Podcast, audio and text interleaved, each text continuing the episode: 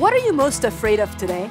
I'm Lina AbuJamra, and this is Today's Single Christian. We're all afraid of something. Some of you are afraid of heights or earthquakes, and some of us are afraid of that mouse in our house. You might be afraid of remaining single the rest of your life or of marrying the wrong person.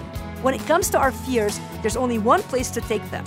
In Psalms 34 4, David writes, I sought the Lord, and he heard me and delivered me from all of my fears. Yes, we have a Savior who not only hears us, but can do something about our fears. He delivers us from them. While I may not know exactly how He does it, I can rest assured in the fact that He is a Father who hears us and is able to deliver us from every little thing we're afraid of.